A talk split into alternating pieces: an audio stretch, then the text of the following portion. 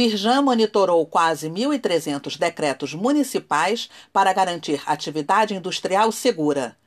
Por conta da pandemia, foram acompanhados nos últimos seis meses decretos de 90 municípios fluminenses, além de decretos, leis e resoluções estaduais que afetavam a indústria e a circulação dos trabalhadores.